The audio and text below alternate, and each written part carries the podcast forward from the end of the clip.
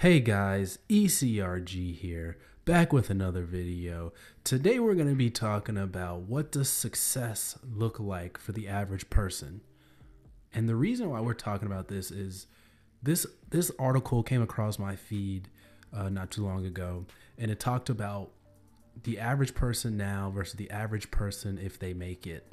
And we talk a lot about what does success mean for you. It's different for everybody, and especially because we've talked about you know from the managerial perspective and from the executive level on down. They tend they tend HR tends to offer compensation packets packages that are cookie cutter, but success is different for every single person. So that's something that either they're too lazy to understand at most companies or they don't want to understand or it's just a lot easier to offer a cookie cutter package which which it is and that's fair and people take them. But now in the day of the internet people are learning more and more things becoming more self-aware understanding what they actually want out of life. And i thought this little graphic was interesting. Here, i'm going to uh, zoom in on it because it shows you um, you know what people are thinking about what what is more what does success mean to certain people? And i just thought this was interesting so i'm to share it with you guys. So as you can see in the blue here you got the average person now and then the average person if they make it.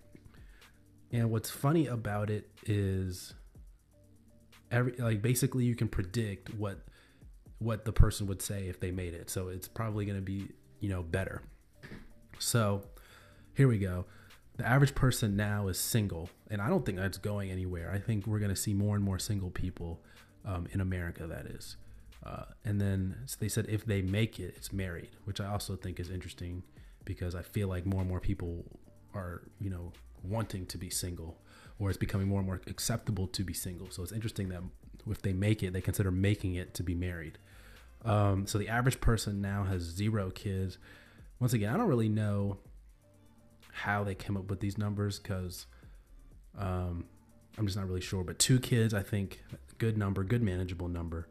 Um, then then friends, they obviously want more friends than they have now. So I don't know if there's like a you know underlying thing of depression here where people feel like they just want more and more and more, or they feel like their life is not good enough. That needs to be discussed. You know, mental health, self awareness, um, just overall mental awareness. So people want more friends. Um, education, average person now, bachelor's degree.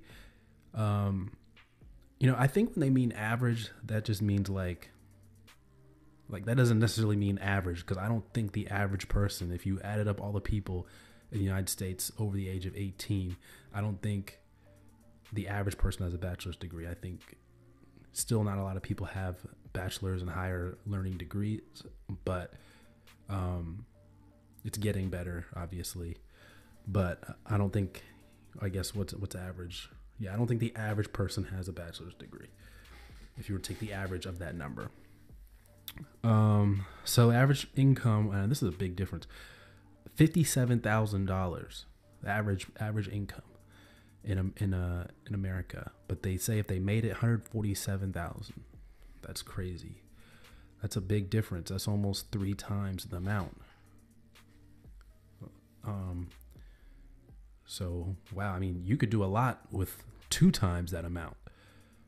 Um, but obviously, your different quality of you're gonna have a different quality of life at that level.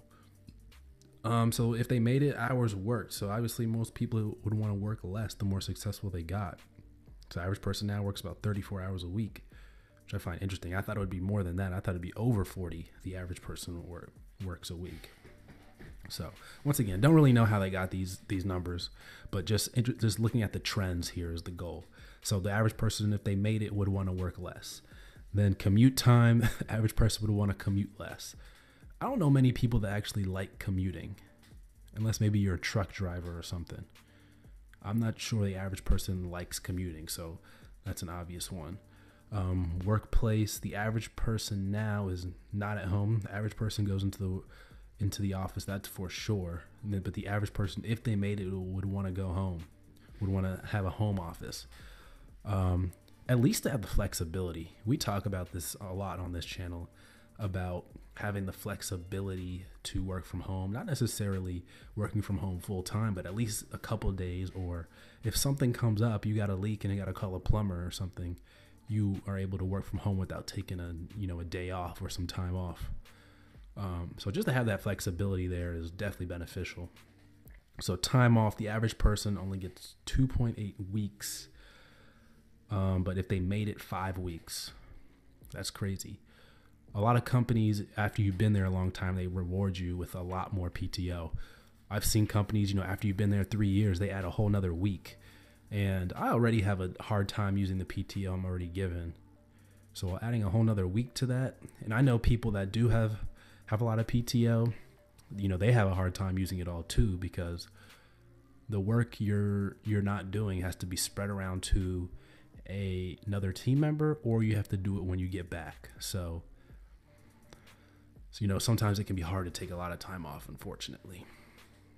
Um, travel average person now travels 3 times a year and then if they made it 3 times a year uh I'm not so sure I agree with that one. I'm not so sure the average person travels that much, and I'm not sure the average person would want to travel would would not would not want to travel more than that. So I'm basically saying this green line right here should be way higher. I think if they made it, um, and it, and I don't think the average person does travel that much a year. And we're talking personal travel, not business travel. I'm assuming here, so I don't think so. Um, comment down below if you guys agree or disagree with any of these. By the way, also. Um, so that house value, the average person now, 248,000. I don't think so. I don't see, once again, I don't know where they got some of these numbers. I just thought this trend was interesting. Um, but maybe so if you add in California and New York. Maybe so. I don't know. I haven't looked at the numbers, but that's a lot.